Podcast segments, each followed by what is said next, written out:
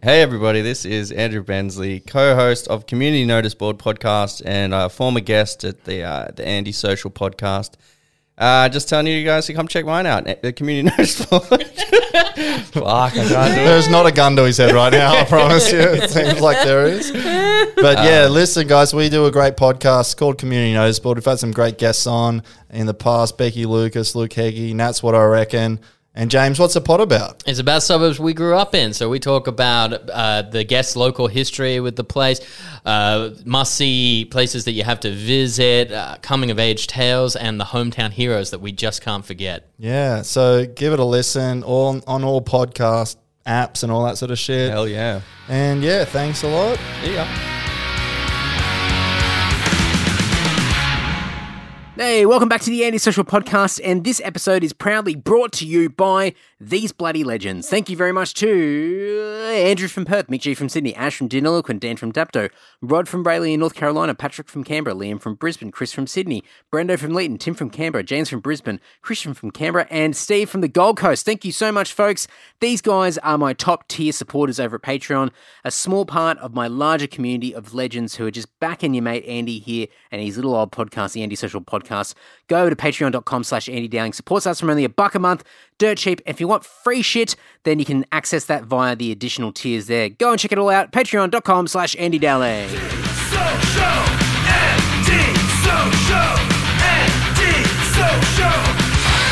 Hey, gather around, folks. Another episode of me little old podcast here, the Andy Social Podcast. And this is episode 274. We're creeping closer and closer to that 300 number, getting getting closer. But uh, this episode is with a return guest, somebody who I've been looking forward to speaking to for quite some time, and we have the perfect reason, the perfect excuse to catch up. Emma Jane Holmes, who was on episode 145, is a death care professional and mortician, and uh, now an author. She's got a book out, uh, and if you listen to this episode on time, this book is out today. So when you're out and about today, go into a bookstore. If you're walking past a bookstore today, you listen to the podcast out and about, go into any bookstore that, uh, I don't know, sells books. That's a great description. And go and grab her book, One Last Dance. I'm going to put a link in the show notes. I'm going to put a picture so you can have a look and see what it looks like. Emma Jane Holmes, One Last Dance, a fantastic book. Um, at the time of recording this intro, I am three quarters of the way through the book, and it is a fantastic read. Uh, it is going into detail about what her life in the funeral funeral industry has been, and uh, it's and tied in with her personal life as well. And it's just a, a, fantastic read so far, and highly, highly recommended for anybody out there. It's, I think it's just absolutely great. This is a fantastic chat. It was great to catch up with Emma again, and uh, we spoke about. Uh, a little bit more about um, over the years of working in the funeral industry, but of course, you know what's happened since we last caught up, and and now releasing this fantastic book. So Get behind it, guys. I want the Andy Social Faithful to go and pick up a copy of this book. Go and uh, go and support great people doing great things. And Emma's really sort of pushed herself outside of the comfort zone to put a spotlight on an industry that has been very much behind closed doors for uh, forever. So uh, definitely a lot of courage here, and uh, it's a it's a it's a fantastic read. I can't can't talk it up enough. So enough crapping on for me. Please enjoy this great chat with Emma Jane Holmes. I'm so pumped, and look, I've got a, I've got, I was going to leave it to the end, but I'm just going to get all the, all the uh, administration, housekeeping stuff out of the Sure. way. But uh, a, a massive Sure. thank you for throwing my name on the back of the book as well. I mean, that's such a Oh, cool I- little moment for me.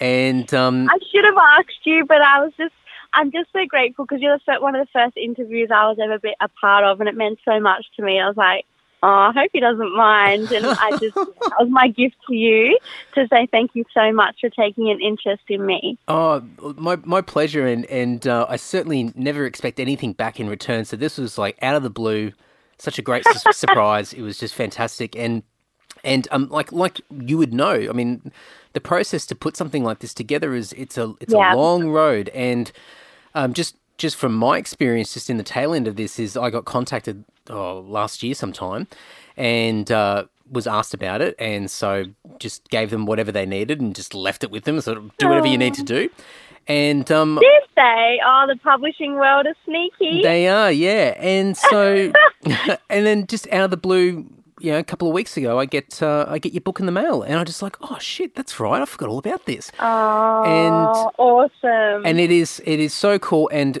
look, I'll I'll be completely honest with you. This was almost like cramming for a test because I thought I've got to try and read this book, book before we chat.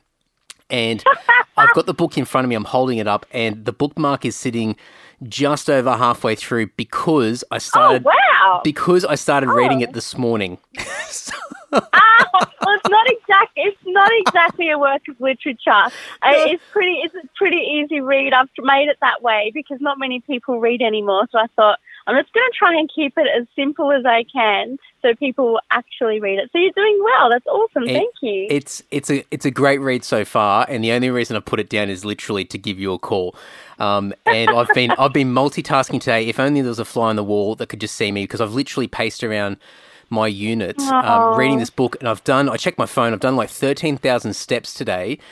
Answering other Ooh. phone calls and doing other work, and then grabbing the book, putting it down, picking it up again, and uh, it's been it's been a really great read so far. So, um, so far so good. Well done. So uh, amazing Thank you. that uh, it's all eventuated in this book, but You work harder than me. it's a perception. It's just on the surface, it looks like I work hard. Yeah, yeah, but uh, behind the scenes, different story. Oh. well, thank you for taking the time. No, not a problem at all. And I guess probably a good place to start is where we kicked off from last time because Sure.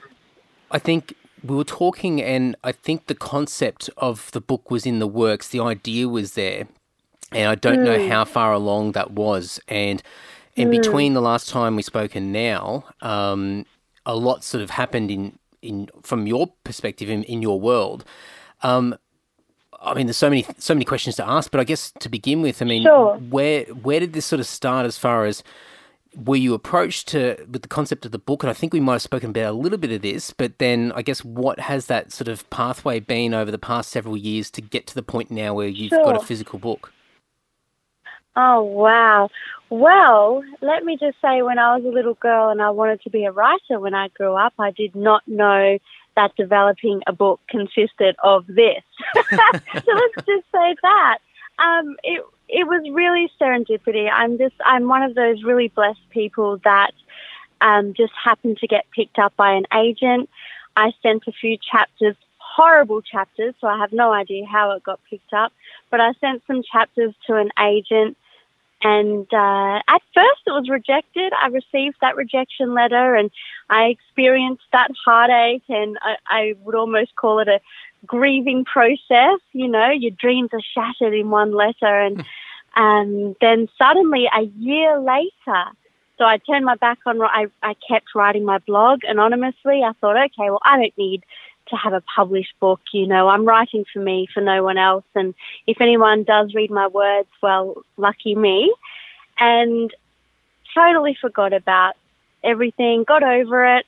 Okay, breathe, move on. And then I get an email out of the blue a year later from the agency. Oh, we really like this now. Are you ready to write the book? I was like, oh my goodness. So um, it was just, yeah, I just call myself one of the lucky ones. I, I, yeah, I did not expect it to happen. And then from there, I would send chapters to my agent every three months, and she would say, yes, stay on this track, stay on that track. So that took about another year, and then another year probably to uh, shape it well enough to get, you know, picked up by a publisher. Because just because you have an agent, that doesn't automatically mean you've got a publisher either. So you do all those hard yards, but it's not, you know, the golden ticket to publication. And um, it wasn't looking good at first because a lot of publishers were finding it hard, um, you know, the two worlds. And they said, oh, you know, our audience, it's not going to appeal to many people because, you know, there's such a, it's such a polarity, you know, you've got Mm. death and then you've got sex and our audience, it's going to be really hard to find a target audience for this. And um, I, yeah, the heart sank again. It's just up and down. It's seriously that cliche roller coaster ride that people talk about when you're going through something like, you know, a big life event. And yeah, lucky me, I got, I finally got picked up by a publisher. So the road from that very first letter from the agent to holding the book, oh my goodness, it, it's it's something like I can't even put into words. It has been such a long journey, hard journey, but my goodness, to have that cover in your hands, you think, oh my goodness, I did this. So it's just amazing. You must have so much patience because I can't think of anything more painful than sending like every three months, you know, a few chapters to an agent to be checking. Like, for me, I just I, and I don't have a comparison because I've never, I've never written a book or anything like um, that. You're a rock star. You know exactly what it's like. You're writing your music and then performing. It's it's all the same. It's arts, the arts. It's all the same. you're putting your heart into every, you know, and it's like I'm not a mother, and I I don't. I hope I don't offend anyone to use this analogy, of course, because I can't relate. But I I assume it feels like being a mum to something. It's like you're giving it everything, but you're not getting anything back for a really long time until adolescence or when they're an adult, and then they go, "Oh, thanks, mum, for all that hard work you did for me when you were a little when I was a little kid." So that's what I imagine it's like. You know, you you work so hard for so little feedback and then suddenly um, yeah it happens. So i can imagine it's the same for you when you write your music or you're performing and you've got your fans calling out your name and you think yep that's that's why i'm doing this. Yeah i guess so. I guess i guess it might be like when you're writing writing music and you might be putting a demo together and you it's like the drafts and you're trying to draft the music and that can take a long a long time before you get yes, to the final yes. the final single or the album or whatever you put out. So i guess i guess it is sim, uh, similar Absolutely. It's good to have someone that can resonate with that process, that creative process, because it's not just sitting down at the computer and writing a few chapters and then ta-da, you've got a book. So it's really great to chat to somebody that understands that creative process a little better. You know, it's hard work, and as you said, it's a roller coaster as well. Like it's, you know, there would no doubt be moments along the way. It's just like, well, am I just putting too much energy into this? Is this is this becoming obsessive? Yeah. You know, do I is this is this ultimately what I really want to do? Do I really want to put a book out? And all those all those thoughts would come oh. coming in and out constantly. Oh, the amount of times that I've changed my mind and I'm so glad I never wrote that letter. But I tell you, I, I nearly sat down and drafted a letter so many times saying, I back out. I can't do this. But I'm so glad I never sent that letter.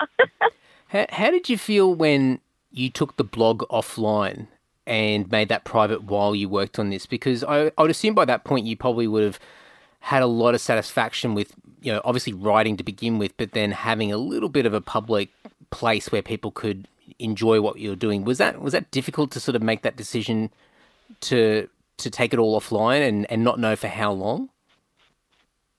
Absolutely. It was, it was, um, I remember the evening that I did, col- like, I, I sat down and I collectively read all the blog posts and then I clicked the delete button mm. and I thought and I just I just got home from working on a funeral actually and I remember thinking wow it's a bit like life one minute it's here and the next it's gone forever and I remember clicking the delete button because I believe I mean it was a long time ago now but I believe the blog server I was using once you delete your blog, that's it. Mm. So you're not going to get it back. But deep down, I thought, no, this is going to be a book. So that's even better. So, you know, I tried to find comfort in that, that all those stories and all those late nights I was up writing, that maybe one day someone, you know, a, a greater audience will be able to read those stories. And the identity thing's a massive, a massive aspect of all oh. of this. I mean, you know, trying to stay out of the firing line of, of employment and reputation in, in a professional sense, but wanting to express yourself and, and tell these stories. I mean, we spoke about a bit of this last time, but I assume that was probably amplified over the past couple of years where you've been getting closer to, to putting this book out where I mean, have you been thinking about what the reaction's going to be? Like when this is when this is out, you know, on the third. Oh, Andy, Andy, that is the um, that was the hardest. I think, you know, the late nights and everything that I've already explained to you. I think the hardest part of this experience, my two passions in life, is caring for the dead and writing. And I felt like I had to choose between the two. I hope I don't cry. but I, I remember, I, I remember feeling like, oh, I remember being at a crematory and I got the phone call from a publisher and I had just cremated a human being, and that is the greatest privilege on this planet. And I'm staring at her bones, thinking, which one do I choose? Because I knew in that moment, if I choose the book, I may never cremate another human being ever again. But if I choose the funeral industry, oh my goodness, I may never get, you know, I may never get this opportunity again. And it kept me up all night, every night for a very long time.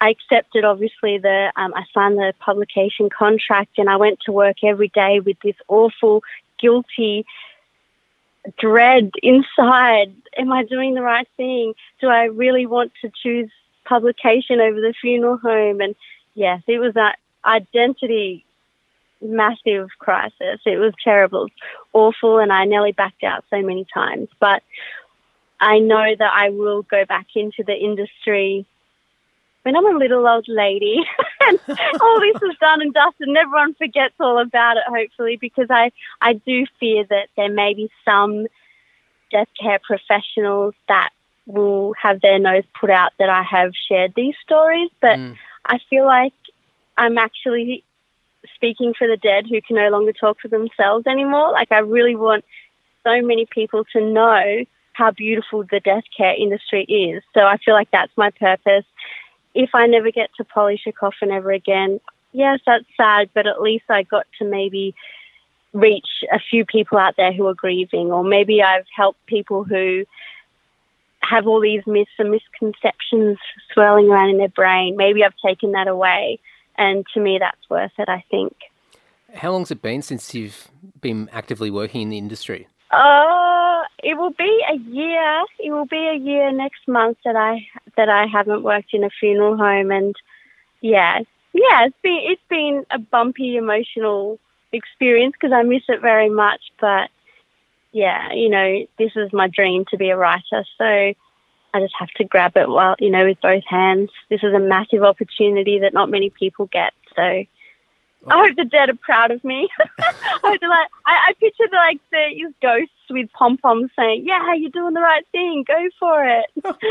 so. I mean, I can't believe I can't begin to imagine just how challenging the last twelve months would be because I mean, I'm, I'm as I said, like I'm just over halfway through the book. I'm um, currently, I'll tell you where I'm up to. I'm up to chapter 36, lap dances. So there you go for people oh, for people listening. Uh, Maybe skip that chapter. Maybe when my actually my mum texted me only today because I, I gave her a copy of the book and I said, "Mum, you're allowed to read part one and part three. Skip part two." Anyhow, she's on a road trip at the moment and she sent me a text today saying, "I finished part one. Do I keep going?" I said, okay, mum, you can read part two, but skip the chapter lap dances, please. and that's where you're at. So maybe you could just skip that chapter as well. Well, but we won't have we won't have to talk about it right now, but uh, so look, it could be. It's pretty tame. It's pretty tame. There's nothing too risque, hopefully.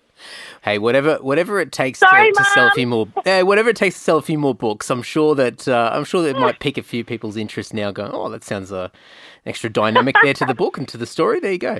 Um, but it must it must have been hard over the past twelve months because you know what I've read so far and the way that you described it. I mean, it's certainly given so many extra layers of detail about not only your experiences but the way that you've interpreted it like the way that you've taken it on board you've embraced it and and looking at situations from like this glass half full perspective where you know the general public would certainly not look at it from that angle. So I think I'm just, I mean, it must have, it must have been really challenging the last 12 months to not have that uh, a large part of your life. Yes, I, and I, I've harped on a little bit in the book about it, but funeral directors were a lucky bunch to be reminded on a daily basis of our own mortality and how important it is to live every, I mean, it's such a cliche thing to say, but live every day as if it is your last because we knew every day that it could be.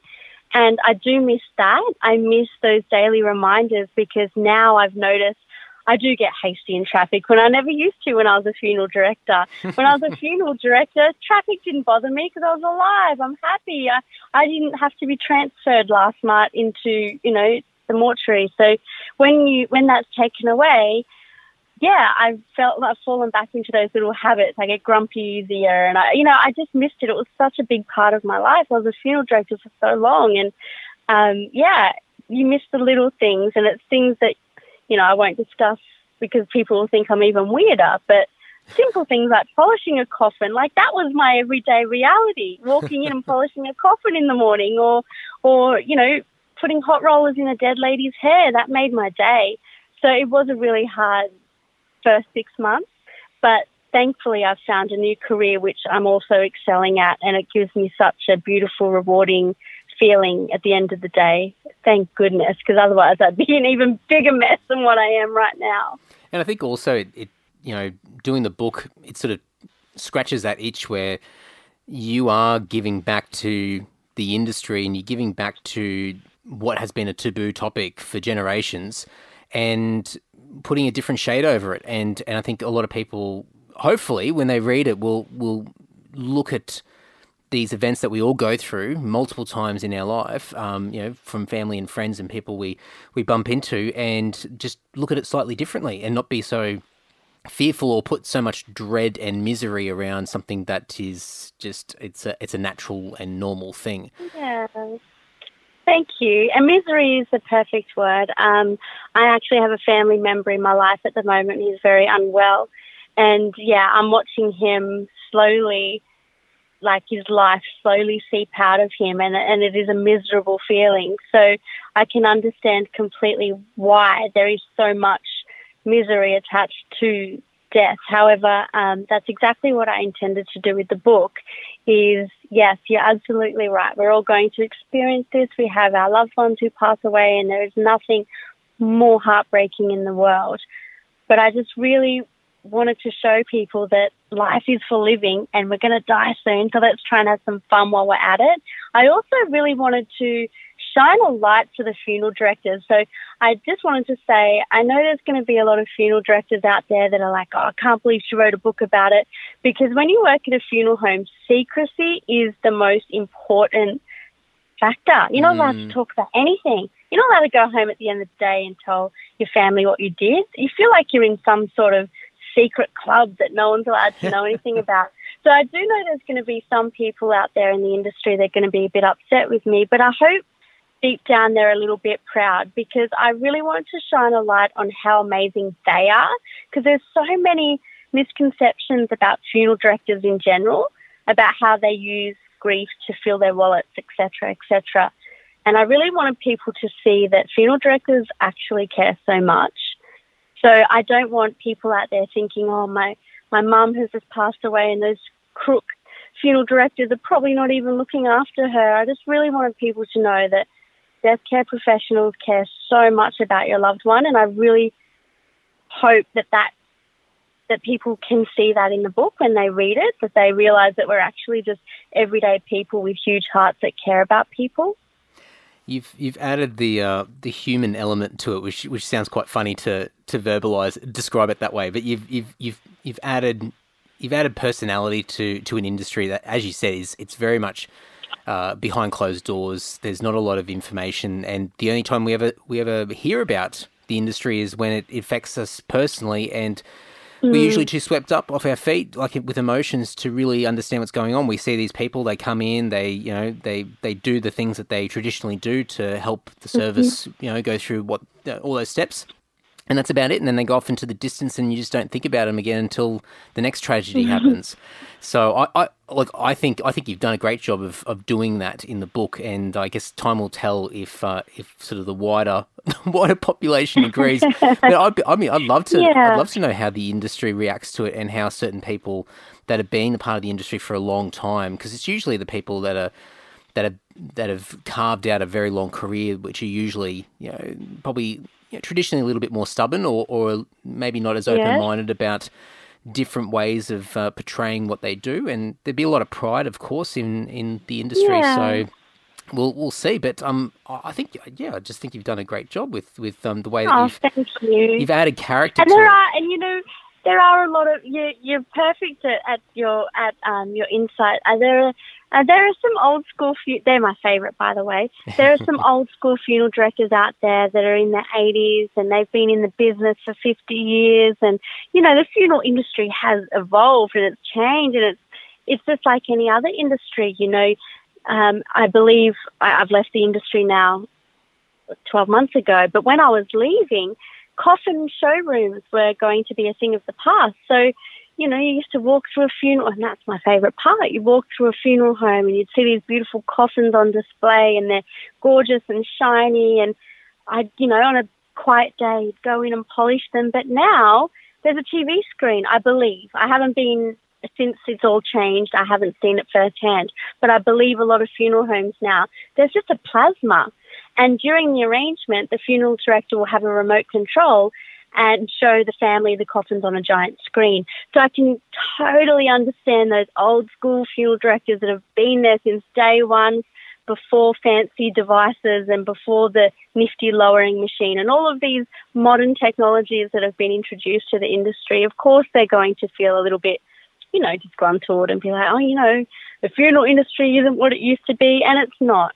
And I really just wanted to represent them all the old, the young, the ones that are just starting out. I wanted to be there for all of the different generations of funeral directors, and I, I hope I hope I've done that. I think I've added almost every age group in the book that I've come across in the industry.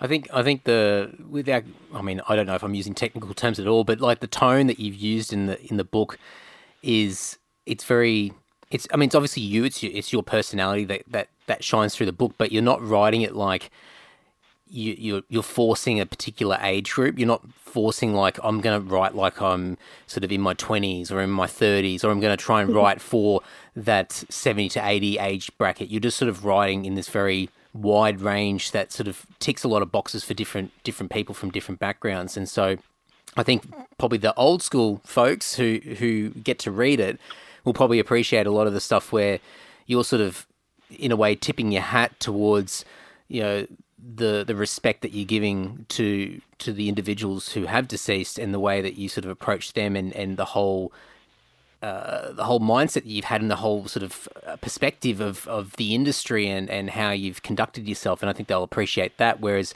probably some of the younger people that are coming through would appreciate some of the other stuff where you're you're taking a bit more of an unorthodox approach with with uh, how you're describing the events and, and just your personal story as well. Thank you so much. And you know that's hard. It's harder to do than you think. it's like and and actually it's funny you mentioned that um, when you're when you write a book. Um, there is a very, the most important thing about writing a book is your voice. And your voice is what makes your book you. It's why when you're reading a book, you can almost hear the author's voice when you're mm. reading it. And it's something that you can't develop. A voice is just your voice, you've either got it or you haven't when you're writing a book. And it's really interesting. I wrote the first draft, the second draft, the third draft, the fourth, and I felt like my voice was slowly getting taken out of the manuscript. I felt like, and, and you know, the publishers have created it into the gem it is today. But I was so afraid of my voice being too manufactured. Um, you know, lots of sentences were taken out, metaphors were taken out, the way I talk was taken, a lot of, there was so much taken out of the book. And I was so afraid that my voice would be completely deleted. So I'm so grateful that you could still feel my voice in oh. what you've read so far because I was so afraid that Emma Jane wouldn't be left it was just a manufactured, manufactured, sorry, narrative. But I'm so glad that you can still hear some of me in there. Oh, definitely, definitely. I mean, it oozes out, and I think it also helps that we've had a chat before in the past. So I sort of had had your voice in the back of my head as as I'm reading. It's like you're reading me the story. So it's like, oh, this is this is absolutely fascinating. Uh, so maybe maybe for people that because I'm going to get people to go back and have a listen to the last episode as well. But just in case people don't listen to it, or this maybe this is the first chat that they've heard um, with yourself. Do you want to maybe just give a quick crash course of some of the things that you were doing in the industry, just so people can understand a bit of context around what what your role was and the types of things that you did? Sure. So when I first entered the industry, and anybody that usually first begins their career as a funeral director, you'll start out as a FDA, and that acronym stands for Funeral Director's Assistant.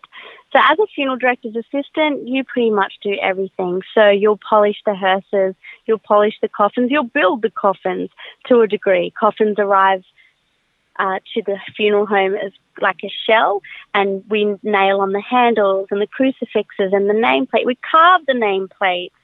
Uh, we will go out onto funerals and help the funeral director, the funeral conductor with the funeral. There's so many roles in the funeral home. Like when I first started, I thought you'd just be a funeral director, but you start off as an FDA, then you can become a funeral conductor, which the name suggests. You conduct the service on the day.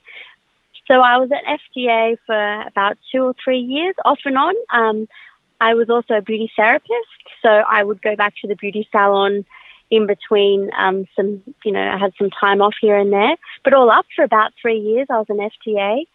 And then I used those beauty therapy skills to become the mortician. So I had that on my side. I knew how to apply some lipstick and I knew how to smash a good blush, you know, good contouring. So I was blessed to also become a mortician later on in my. I don't even think you and I. This is after you and I chatted. Actually, I think it might became be. a full. Yeah. Yeah, yeah. So I think after we chatted, I became a full time mortician. So I rarely left the mortuary. Um, I was blessed to receive a role in a regional town, which was lovely. So I, I was the only mortician on the on the books. So I did everybody, and so I was in the mortuary most most of the day. So I'd be bathing them and washing their hair and dressing them and applying the makeup, doing the hair, making sure they look beautiful on the big day. I would be present for the viewing. So when the family arrived, um, I would, you know, quickly do the finishing touches and I'd be present if they had any questions. So yeah, I think that was the most rewarding part of it all. Was all that lead up to it to become that full time mortician was just yeah, the most mind blowing part of the whole role for me. So yeah, I did all of that. I, I went on transfers. I part of your role as a funeral director, it doesn't matter if you're a mortician or a funeral arranger, a conductor, everybody takes turns on being on call. So you take the phone home for the evening, and anybody who passes away during the night, 1 a.m., 3 a.m., midnight, 8 p.m., it's usually when you are cooking dinner, you get called out on the road and you jump in the van and you drive to the home or the hot wherever it is they passed away and you take them back to the funeral home. So basically, that's well, not basically. There's so much to it, but yeah, that that's that's what I did in my time in the death industry.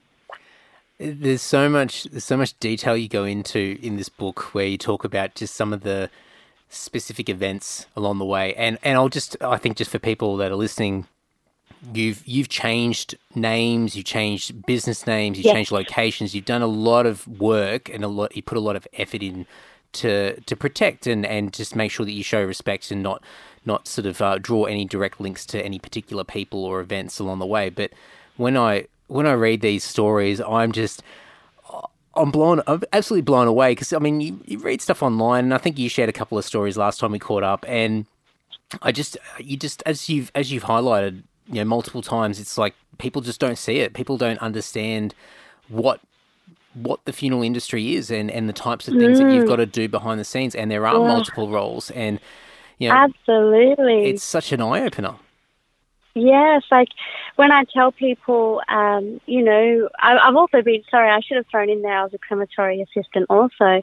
So people don't realize that a funeral director has so many hats that he puts on, literally. we wear hats. Um, we, yeah, one minute we could be wearing shiny shoes and a tie, but the next we could be in really short shorts, scrubbing down the hearses and scrubbing the mortuary floor on a quiet day, um, you know, helping the grave digger with a grave that's filled with water. Um, oh my goodness, we could be at the crematory climbing into the retort, dusting it out. Like there are so many. I, I, I don't even know if I could remember them all. Like everything that we do, it's just insane. It's nobody realizes, and that's why I really wanted to tell the story because people have no idea. My uncle lives next door to a funeral home and he has no idea what he's living next door to. when I tell him some of the shit, I say, I'll, I'll see the sensor light come on and I'll be, oh, yeah, that's what they're doing there. Or I'll see the white van come in. Oh, that's what they're doing. He goes, how do you, really? They do all of that? I said, you have no idea what we do. I really think that funeral directors are little superheroes, seriously.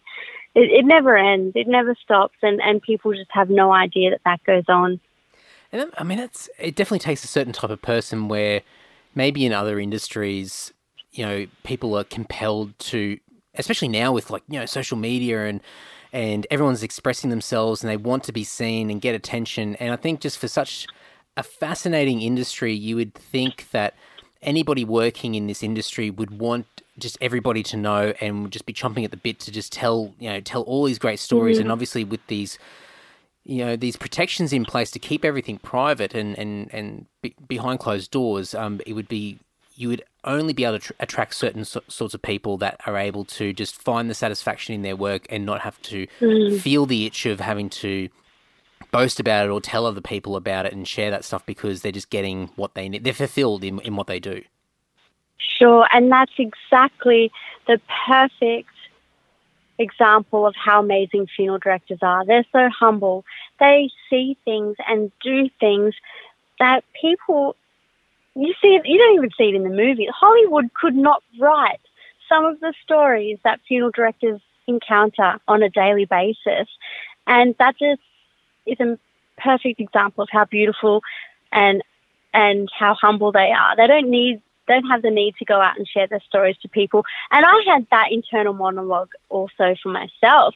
It's like, well, crap, Emma, you're totally doing what you shouldn't be doing by sharing your stories, but no one's doing it. And I really, I had enough of these misconceptions and these myths, and and I just really wanted to stand up and tell everybody from the, you know, with all my voice that funeral directors are the most amazing people on this bloody planet. No one understands or sees it. Um, yeah, so I actually had that argument with myself even. It's like, Emma, what are you doing? Like, you should not be sharing this. You should not be telling people, you know, and it's got nothing to do with attention. I actually wanted to do all of this anonymously. I begged Well, you did. to do You this did for a long time. anonymously. Yeah, I didn't want to, I didn't want anyone to know I was doing it. But, um, you know, I, I'm, I'm happy, I'm happy to stand up for everyone else and tell the stories and, it's bloody interesting. Uh, like I'm a story, I'm a storyteller, so it was inevitable it was going to happen. Sorry, Like, just, I I couldn't keep it to myself. I just couldn't. It's amazing. but it's also it's also just shattering those myths and the the taboos around the subject of death and i think the more that people are actively talking about it in a, like freely um, then the easier it's going to be for everybody and you'll find that and you sort of touch on it in earlier parts of the book where you know australia is still fairly slow with picking up a lot of these alternative um, options of, of burial. And there's only still you know very few options that people have here in comparison to other countries around the world.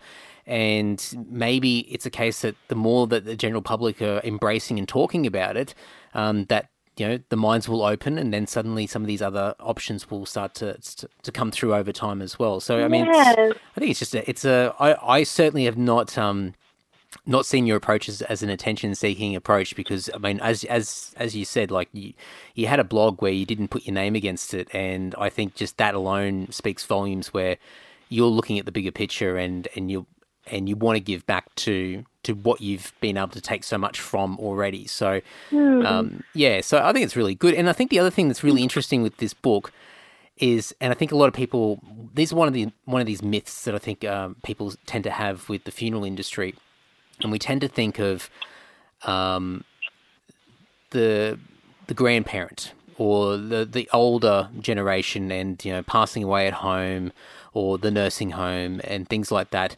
And it's it's usually very there's very few sort of scenarios or options that you're really going to see, and it's just a case of oh well we're at the end of their life and we'll we'll take them to the mm-hmm. funeral home, we'll we'll make sure they're all presented well, we'll go through the service and then and then we'll we'll finish off the the process. But you you've spoken about it with me previously, but in this book, there are so many scenarios here, like anything from obviously tragedy, unexpected tragedy, all sorts of ages, right from you know stillborn right through to the elderly, the the the, the ancient.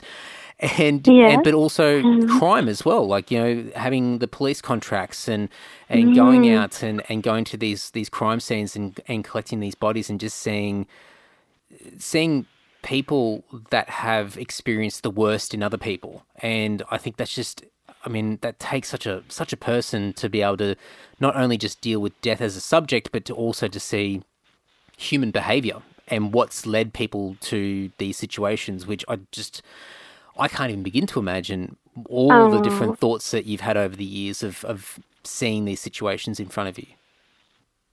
So um, I'm so grateful that you brought up the police contract.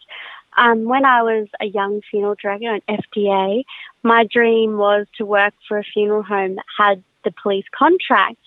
And it wasn't for a morbid, not to fulfill a morbid curiosity or um, going to these tragic, you know, cases. It was not that at all. It was because I really wanted to be there for those who had those horrible ends. No one should, no one's life should end in the way that I've seen. And I felt like being a police contractor, it was a privilege to not only be there at the scene of the uh, suicide or, or crime or accident, I felt like I could be there for them in some small way because it's very it's very different. It's not like a regular transfer where you know the family are there and you know you take your time and you put a pouch of puree on the pillow and it's very you know it's very heartfelt. Some of the police calls are, are so dismal and yeah it it was all sorts. It was from yeah children to people my age who had just flown off the freeway into a gully. Like it was just yeah, it was such an ordeal. Um, they stay with me forever, those ones. But I felt like I was helping them in a way, so that's why I enjoyed the police contract a lot. It wasn't the gore, it wasn't the you know, it was it was being there for them because the family are rarely there with a police contract with a police call. So it's usually just the constable, the police constables, and us. And uh, it's very rarely the family even know yet, or if they have known that, you know, we take them to the morgue before um, the process begins. So that was probably the most special time for me in the industry was attending to those deaths, the police calls. I only dedicated the one chapter to that part of my life because yeah, it's it's quite a sensitive subject. Some of the the deaths that I came across and I didn't want to, you know, add too much hmm. misery to it. But they they were pretty yeah, they were pretty out there, some of the calls that I attended to.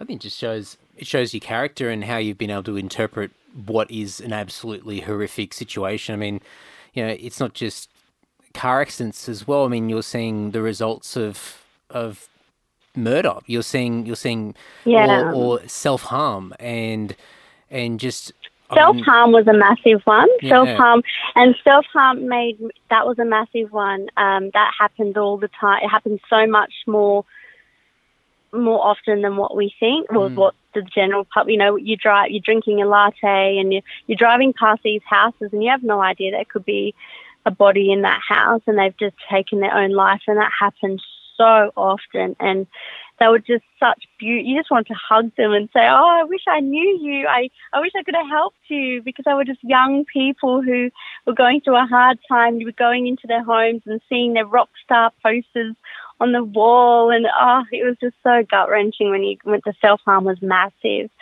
Um, but I, I can tell you, I've never sped. Ever since I've had the police contract, I have never got a speeding fine. I'm just, I'm never speeding again. So it saved me a lot of infringement notices. I'll tell you that. well, I was gonna I'm just like, uh, yeah. I was going to ask you, like, what sort of things, like, what do you take away from these events, which for for most people my out there would you'd just be absolutely scarred and and just curl up into a into a sh- like into a ball and just be a shell of a person because of Uh. what you've seen. But you, you you seem to take more out of the situations than most other people. Oh, it just teaches me so. It's it's taught me how to look after myself. I I'm I'm a single woman who doesn't know how to roast a carrot. I'm I'm like Bridget. I'm Bridget Jones times fifty. So death uh, has taught me how to look after myself. It's taught me, Emma, you need to eat healthy, or you're going to end up in the mortuary. Emma, you need to stop. You know, trying to get through that yellow light, amber light because you could die in this intersection. You know, stop drink, don't drink. You could, you know, it's taught me how to be an adult. It's been amazing. It's taught me. So death has saved me. Death has shaped me into a probably very boring adult who doesn't take too many risks anymore. But it's yeah, it's been such a wonderful learning for me. Um, yeah, I, I thank every every deceased person I've ever come across because they've turned me into um, like they've turned me into the person I am today. Absolutely, they've taught me so much. It's like they're giving me little messages constantly with every single death. So, okay, well, I'm not going to do that. Okay, I'm not going to do that. Well, I'm definitely not going to do that because I know where that ends up. So it's been amazing. It's just really helped me along my life journey. But it sounds like you, like for people, you might learn and say, well, I don't want to do that. But I think a lot of people would do it, like, would it would come out of fear, like, and start to you. You wouldn't want to do anything in life because you wouldn't want to leave the house because you're worried about something gonna, like, something's gonna happen, like someone can run you over, or you get into a car accident, or somebody's gonna come up and and and attack you. But I think just the way that you describe it, it's not it's not from a fear point of view. It's just it's almost like you're just getting lessons from other people, like you know, from other people's mistakes. You're you're able just to make a more uh, sort of meaningful life on your on your own terms. It's like going to school a hundred times a year. It was it was every single time I walked into the funeral home, it was like learning a new lesson. You know, it wasn't algebra and it wasn't Bunsen burners in your science lab. It was how how to enrich your own life and how to embrace it. It was yeah, the school of life every single day, definitely. Um, yeah, it's I just drank it all in. I took it all on board as if there were a hundred mothers teaching me things. It was, yeah, I just felt like I was being cared for with every story that I came across. I'm going to put you on the spot, but I want, I would love for you to describe, and if you don't want to, that that's totally cool. But um, there's one, there's a couple of examples in the book where you you're going out to these homes where people um, had been deceased for quite some time and I think there was one story in particular, and I'm probably blending multiple stories together. I'm sure you'll be able to correct mm-hmm. me, but um, you're going to a home, and I think the position of where this person was, they're on their bed, um, and mm. they were they were decomposing, um, and mm-hmm. it was just an ab- like an, for lack of a better term, it was an absolute mess. Um, maggots, everything there. Um, mm-hmm. Are you able just to just talk like even whether it's through that or just these types of scenarios that you see because I think this is another dimension again where a lot of people just pass away and just aren't found for for a long time. Hmm. Um. I. Yeah. Some of some of those cases were intense. Um it, it used to shock me. It used to shock me, and I'd wonder why, how it happened. How can someone be left in this position for so long? But the lady you are talking about in the chapter in the book, she's very, very special to me because she was positioned on the side of the bed. Even though she was decomposing, she was still in the position where she'd gone to take, try and catch her breath. That's how it appeared. It was like, oh, I can't breathe, but then it's escaped her forever. It's just gone, and that was her last breath. And it, you could feel that, even though there wasn't much of her character left. I felt that. I was like, this dear love has sat on the side of the bed and tried to catch her breath, and she couldn't catch it. And here she is two weeks later. Um, and she had this little puff of grey hair on top of her head. She was wearing the coolest nightie. I remember that and you just try and piece together their character because they're, they're not recognizable anymore. So I would take the opportunity to try and bring them back to life a little bit. Um, I'd ensure that, you know, some of their favorite, with permission, obviously, um, to make sure that they had their favorite pillow or their favorite blanket or, you know, some, they're not just what is left here.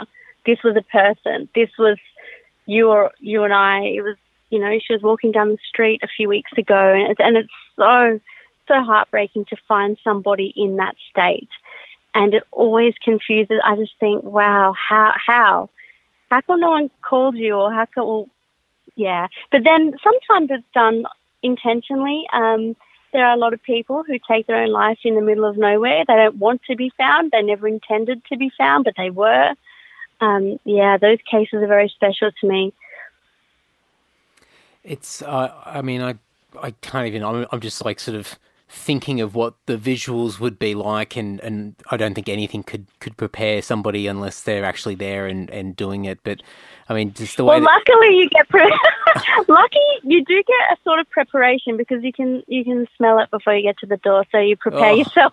Like, okay, I know what I'm about to walk into, but that's about the only preparation you get because every single time you have, oh my goodness, what am I walking into? So you put the mask on and you're ready for it. So there's a sort of preparation, but mentally you can never be prepared, I don't think, for some of the things that we come across. But, you know, when you're working with the team that I was so blessed to work with, you're a family and you pull together and you get the job done. And when it's done, you give each other the biggest hug and you go have a strong coffee and you go tell some jokes. So I feel like that those cases brought us together because we thought, holy shit, we've just seen things that no one will ever see. And it brought us together as, as a team. And yeah, it was just, yeah, as, as dismal and as horrible as it was, it was beautiful at the same time. And it's really hard for anyone to probably ever understand that. But yeah, it, it's truly special.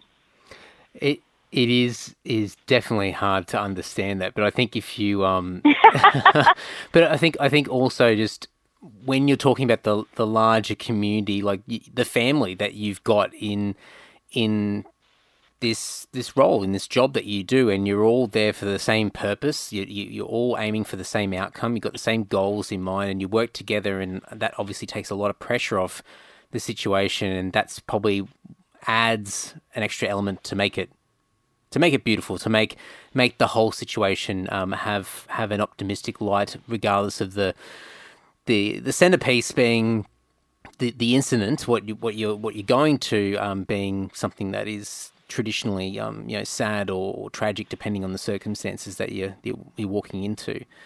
So um, yeah, it's I mean, and I think that's that's once again a good good thing about the book as well. Like you're able to describe sort of the extra dimensions to it. It's not just about like I'll, I'll tell you what, like the description, the, the, amount of detail you went into some of these call outs, like it's just, it's full on. It's it's really full on. And and th- oh. and thank you for doing it because I think part of my sort of it scratches an itch for me because it's entertaining, and I think we mm-hmm. all I think we all have a fascination with death, and because it doesn't get discussed, we don't get an opportunity to really sort of see it unless it's in some sort of fictional crime thing or you know yes yes a American Hollywood blockbuster. Yeah. And that's actually um oh gosh I, you've got to give credit to my publishers. They've worked so hard on this mess because I included a lot more. I included so much more. And in the edits like when you're writing a book you receive your edits several oh my goodness several hundred times. Well me because i'm a bad writer. A good author probably wouldn't have so many edits but in the margin, you have all these comments and you've got to rework this, rework that. And so much was deleted, well, you know, removed from this particular manuscript. And I'm at the time I was a bit upset. I was thinking, no, but I want people to to feel the rawness of it. I want them to be there with me. But now I'm grateful that they did it because not everybody is going to be comfortable reading some of the things that I probably you know, wished that was in there from the beginning. But uh, yeah, so it, it went. It, there was a lot more. There was a lot more, but maybe that's book two. Oh my god, I can't even begin to imagine what's been left out because I tell you what, I mean, a lot. I, I, I'm maybe I'm just so vanilla because I'm reading this going, oh my god, like I'm just, I'm, I'm I wouldn't say I'm dry reaching from some of the things, but it is very descriptive of of some of the stuff that you're experiencing, and I think also like you mentioned before about sort of going out uh, to these situations where a body has been there for quite some time, and the only thing that you've got as preparation is that smell. And when you describe the smell and you talk about how it lingers and it's it seeps into your skin or you're you're breathing it through your nose, um, yeah. or I think I think. Uh, you know, someone farting as well, and, and just like, just and it seeps into your clothes, it's in your house, and I'm just, I'm just trying to picture like this yeah. smell and how it would just be totally engulfing everything. My house sometimes smelled like death. and it did. It did. And that's literally you would take them home with you. It yeah, it sometimes you just could not get it out of some fabrics and yes, you could smell it in your skin, you could smell it in emissions, you could smell it in your hair it um yeah it made its way to places that you never thought it ever would. I I didn't believe the funeral directors at the beginning of my career when they told me that. Surely not. But yeah, sometimes you could smell it in my home, but you know, lucky for my friends, I'm no longer a funeral director, so you don't have to worry about that anymore. But sometimes, yeah, it's true. Yeah, it definitely is. We we we funeral, dire- funeral directors stink. we had special we had special tools though. We had like special air fresheners and um, the hospital we have hospital grade yeah scents and everything that we spray all over ourselves. So we try and mask it. Yeah. Did did you struggle with that to begin with? Because I think the the I think just you know when you hear about it in pop culture and just you know the way it's described in books and movies, and the smell of death is just something that very few people will ever experience. And so I think when people mm-hmm. don't experience it and they hear about it, they think it's probably the most repulsive thing in the world. And I'm and I'm sure that it's not the nicest thing in the world, but I've never smelt it myself that I'm aware of. But did you sort of mm. struggle to begin with with it's like it's not just a visual experience. It's not just you know the sights and the sounds. It's it's it's all your senses are being attacked mm. by all these things that are happening around you. Absolutely, it really is. Um, so the sight of death um, did not bother me as much as the the smell, and it's I don't know how to put this, but depend on how you died is how you smell. There's so they could walk into the mortuary and you would um, you would almost know how they passed away just by the way they smelled sometimes. Um, for example, um, you know, pro, uh, bowel cancer or cancer of the stomach would have a very distinct smell. Um, but I won't go into it too much. But it was definitely the harder part of the job, and it, you don't just put a bit of Vicks under your nose like you see in the movies or in gonna ask you the crime shows. That does not. That does nothing. Um, yeah. So the smell is very is, but you get used to it. And I, I again, I know I sound like a total weirdo, but you get used to it. And it almost by the end, you know, I, I by maybe the first year or two, it was just normal. It was not. You'd walk into the funeral home, and you're. You, that's the first thing that you experience was the smell. Um, funeral homes have a smell. Where actually, um, I was in a funeral home just a couple of days ago, filming for a um, a segment that's going to be aired this week on TV. And a silly, uh, you know, dumb blonde me, I walked in. I was like, "Oh my god, it smells so good in here!" And the funeral director's all, ch- and they'll go, "What, like death?" And I was like, "Oh yeah, actually, that is what I mean." it's been so long, but you get used to it. It's a and it familiar becomes smell. Home. It becomes home for you. It's like, oh, I can smell somebody has passed away. I know it sounds terrible, doesn't it? But it just becomes so normal to you, and now I miss it. So, yeah, it made me sick at first, and now I love it. So it's just weird. We're weird. have how does so the people that you worked with over the years how have they how have they interpreted you and your character and the way that you've embraced the industry and your work? Because i would assume that you know you sort of described some of these people and they're very selfless they're humble they're they're there to you know to contribute and, and assist and they've they're, you know for most part they've they've got a big heart. But you you you you've got this extrovert personality that I see and and I think the way that you describe things and the way that you verbalize it is just it seems so different to so many other people. I've never like I've never met or seen anybody hmm. or listened to anybody ever in my life describe any of this stuff like you. Like not even just to oh. spin at the perspective of, of Yeah, you're gonna you're gonna smudge my mascara. Look at my makeup. and and it's so but it's so refreshing but uh, how how have people interpreted you because have you found other people that have been similar to you or have you found people that you sort of uh, have learnt They from are, yeah, they are the kindest words. Thank you. That me that yeah, you just made my heart burst.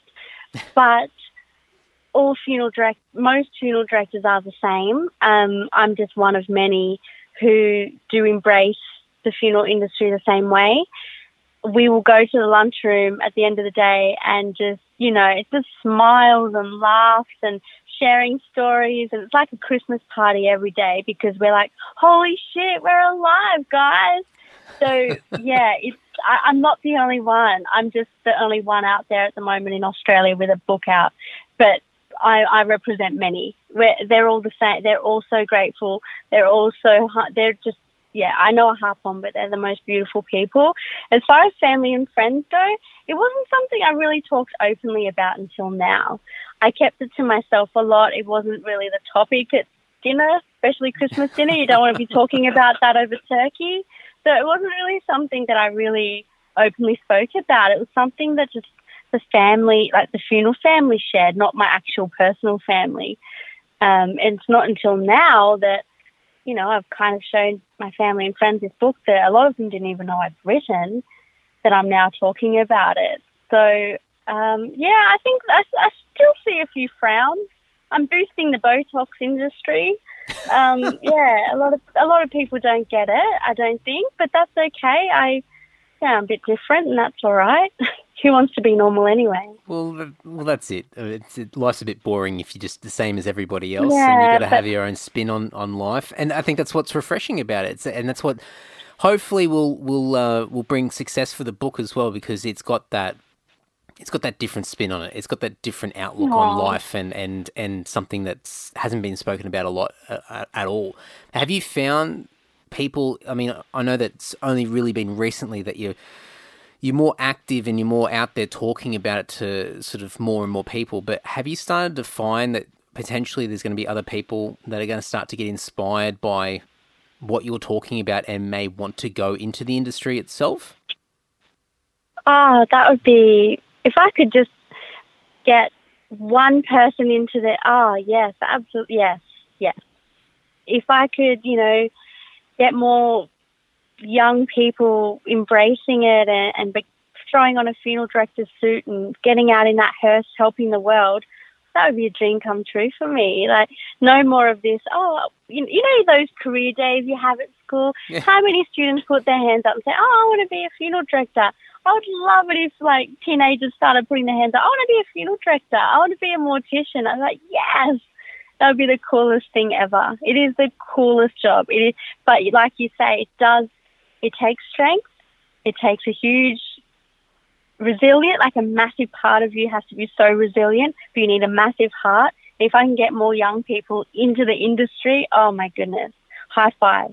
Is it is it an industry that you've seen just from first-hand experience that it is hard getting people to, to sign up if there's if there's a vacancy and, and you're putting putting a notice out there to try and you know get applications is it is it tough or and are you only finding people that are probably a little bit more older that have had a bit more life experience that are putting up their hand for for these types of jobs It's hard to find people. Yeah, it's really hard to find the right people sometimes. I worked at a funeral home. It was a smaller funeral home, a smaller firm, and we were only a team of eight. And it was really hard. I remember then. The bigger companies uh, don't have a problem because, yeah, they're they're massive.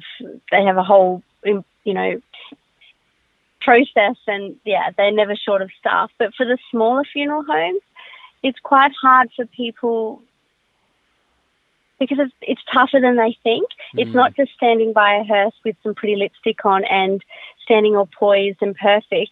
They don't realize the guts of it behind the scenes. So we get all these applicants are like, yes, I want to be a funeral director. And then you throw them on a transfer elbow deep in a decomp. And like, oh shit, I can't do this.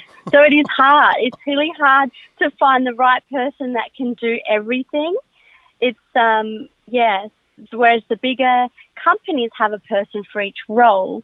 Um, so you'll have the transfer crew that only do the transfers. So they build up that resilience and, and they, you know, they're good on that. But whereas the funeral arranger may never go on a transfer. So it's a bit easier because you can employ people for those certain positions. But in a smaller funeral home, it's definitely a challenge because you do everything. You're no longer an FDA or a conductor or an arranger. You're everything. You mm. do all the roles. So in a funeral home that only has a small team, it's almost impossible to find the right candidate. But when you do, they never leave. I know funeral funeral directors have been in funeral homes for 40 years. They've never left. Yeah, it's I mean it's such a it's such an unusual unusual uh, job and industry to be in, and I guess just because it's so intense and can be so personal, that's probably one of the big reasons why people become so dedicated to it. You can't it's something you can just easily walk away, and I know that you've done that, but I would assume that you know, doing this book, this is uh, this is a temporary sort of uh, pause on your career in the industry, and hopefully, um, you'll be back sooner rather than later, and you can get back into it. I love that word, a pause. It's definitely a pause. And you- you know, going back to the um the the people wanting to be employed, I it's not it's not a job people think to do. I think people forget that it exists. Mm. You know, people don't go to school and go, "Oh, I want to be a mortician or um, I want, you know, it's, it is a usually, typically a career people discover later in life. So a lot of paramedics, um, police officers, I've worked alongside retired police officers, uh, beauty therapists who, you know, oh, I'm going to start sharing my makeup skills with the dead. So usually it is people who have already had a career who stumble their way into the funeral home somehow. It is rare for someone to come straight out of school and become a mortician. I was just a little bit different. I knew from eight years old that's what I wanted to do, and but I don't think that's common. I was just lucky I got my foot in the door at 21. I think I was 22. My very first job in the funeral home. That's pretty rare. There's not many young morticians and funeral directors because not many people remember that that's a job out there. Yeah, you're you're definitely unique. you're definitely unique. Well, it's not exactly promoted on TV, you know, No, or university career days. not. Become a funeral director. It's not. But I was just lucky. I was very lucky. I feel I feel very lucky. Yeah, yeah. Um, I I could talk to you for, for so long, but to be honest, I I'd probably rather just uh, let you go now so I can finish your book. Um, No problem. I hope off- you enjoy. But um, look, once again, like I said at the start, and I'll continue to say it to you, like congrats, like well done. Like it's it's such a massive feat to to put a book together of any type. But I think it's not just the book, which is a difficult task. It's what you put in the book, which would have been such a a massive journey for yourself to try and just battle your own sort of roadblocks and your you know I'm going to use a very cliched term, but your your own inner demons and worrying about sort of how it's going to you know be received and the reactions and the consequences and the potential opportunities and the benefits and all these sort of things.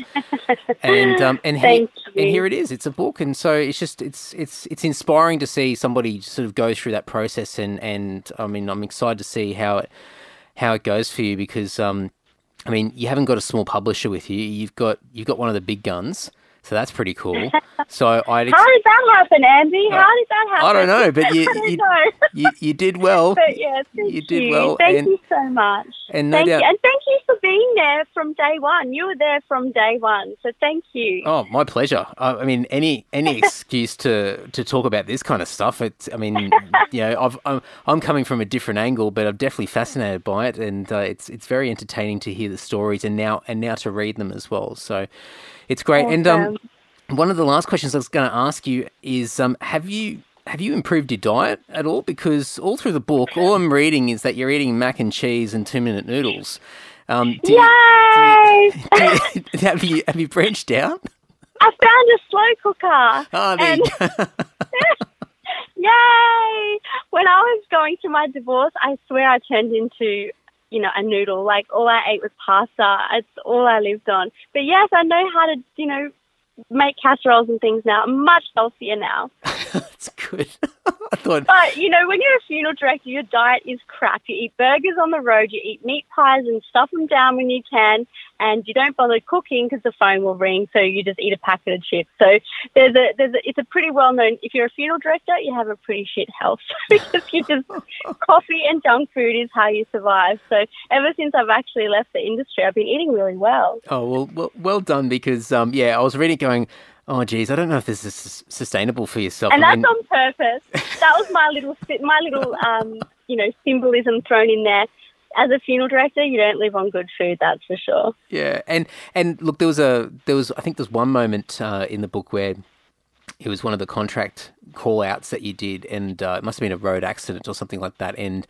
Um, one of the police officers was hiding behind one of the cars eating, eating, Eating a a kebab. kebab. Yeah, yeah, and and I laughed when I read it, but then I just realised that man, you would have no time to just just to, to have a break. You you just it's whatever you can, whenever you can, just any opportunity, and it would become this most absurd set of circumstances. But it just doesn't become that anymore because ultimately you've Yeah. you, you got to put something You in miss out. You miss out. On a lot of home cooked meals, definitely. Oh, So. I'm loving that. I've, I've got fatter, but that's okay. I'm catch up. healthy. That's good. That's the main thing. Well, Emma, thank thanks so much. Thanks for making me a part of your book, and um, I'm looking forward to getting this out. And I hope a bunch of people buy it. I'm going to put a link in, and so people can grab it. Is is um, Booktopia probably the best place? I mean, it's going to be everywhere, isn't it? Yeah, yes, and HarperCollins. It will be on. Oh, it'll be on bookshelves next week. Oh, so crazy.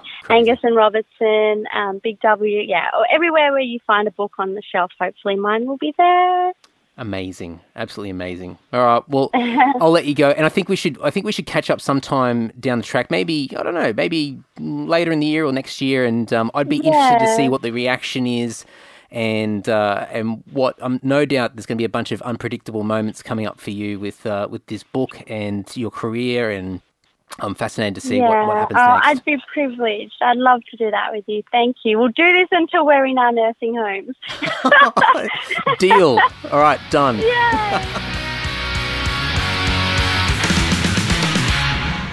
All right, folks, you know I love a little bit of a call to action. So, friends, please, if you're out and about in your travels, you're at the shops, whatever, stop by a bookstore and see if you can find Emma Jane Holmes' latest book, One Last Dance. It is out through HarperCollins Australia, nice and easy to find, big publishing uh, company, so uh, it should be plastered all over the country. If you can't see it, go and ask uh, the store for it and get them to order it in.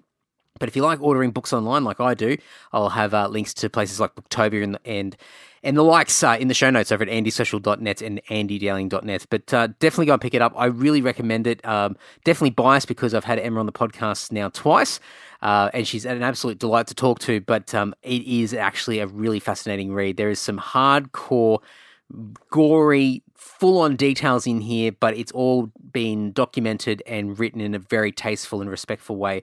And I think uh, I think a lot of you people will get uh, a real kick out of this. So uh, definitely go and check that out. And I'll have links in the show notes over at andysocial.net and andydowling.net. Make sure you reach out to Emma as well on Instagram, instagram.com slash Emma Jane Holmes author. And uh, let her know what you what you thought of the episode, and uh, maybe take a photo and tag her on Instagram if you're on Instagram, and uh, let her know when you when you pick up a book as well. Before we wrap it up, of course, Patreon, Patreon, patreon.com slash Andy Dowling. As I've been talking about for the last several episodes, the focus for the foreseeable future is to get as many $1 supporters as possible. $1 a month, dirt cheap, set and forget. You won't even notice it. You got like the same thing I keep saying all over and over again. I'm a broken record, but I want more and more of you guys to jump on board and uh, and back me in the podcast. It's just a it's a fantastic way to support. Um, it keeps me highly motivated, and um, already the the community that has uh, that has been building over the past several months. Uh, we're getting, uh, would it be? It'll be 12 months in May of this year. So we're not even 12 months, and we've already got a lovely community of people that have been significantly contributing to the podcast. So a dollar doesn't get you anything apart from a warm and fuzzy feeling, especially for some of you folks that have been listening to more than a couple of episodes. It'd be absolutely fantastic if you if you if you back the podcast in that way. But if you want access to the Patreon podcast, so go back a couple of episodes and you'll listen to the Crazy Talk episode with a bit of karaoke mixed in, a bit of dumb stuff in there. Uh, if you want access to that every week, and if you want access to free shit, a lot of free shit. I, I'm getting, I'm getting lots of free stuff in the post from lots of different people, and I'd love to get it out to, to good homes. So my community, my my Patreon friends, I want them to have first dibs on anything free that I get, and I want to get out of my hands to other people. And uh, free merch, free Andy Social merch, Team Chronoplan t-shirts, Beluga Boy t-shirts. Um, USB passes with the first 100 episodes of the podcast plus bonus content. All this stuff is available via the additional tiers over at Patreon. So go and have a sticky beat, go and check it out. At the very least, I would love to have you on uh, on the $1 tier. Uh, let's build this community. Let's make it bigger and better, and we can get more fantastic guests like Emma on the podcast over the coming days, weeks, months, years, etc., etc., etc. So patreon.com slash Andy Dowling. Go and check it out next week's episode. Now, I actually know what's happening next week. I've uh, I actually made a note to remind myself what uh, what next week's episodes are going to look like. So here we go. Let's give you a hint. So Monday next week. So we've got, as you know, two episodes a week. Monday next week is uh, is an episode that I've never done before. Uh, it is, I guess, it's a guest, but it's not for the. It's not for the.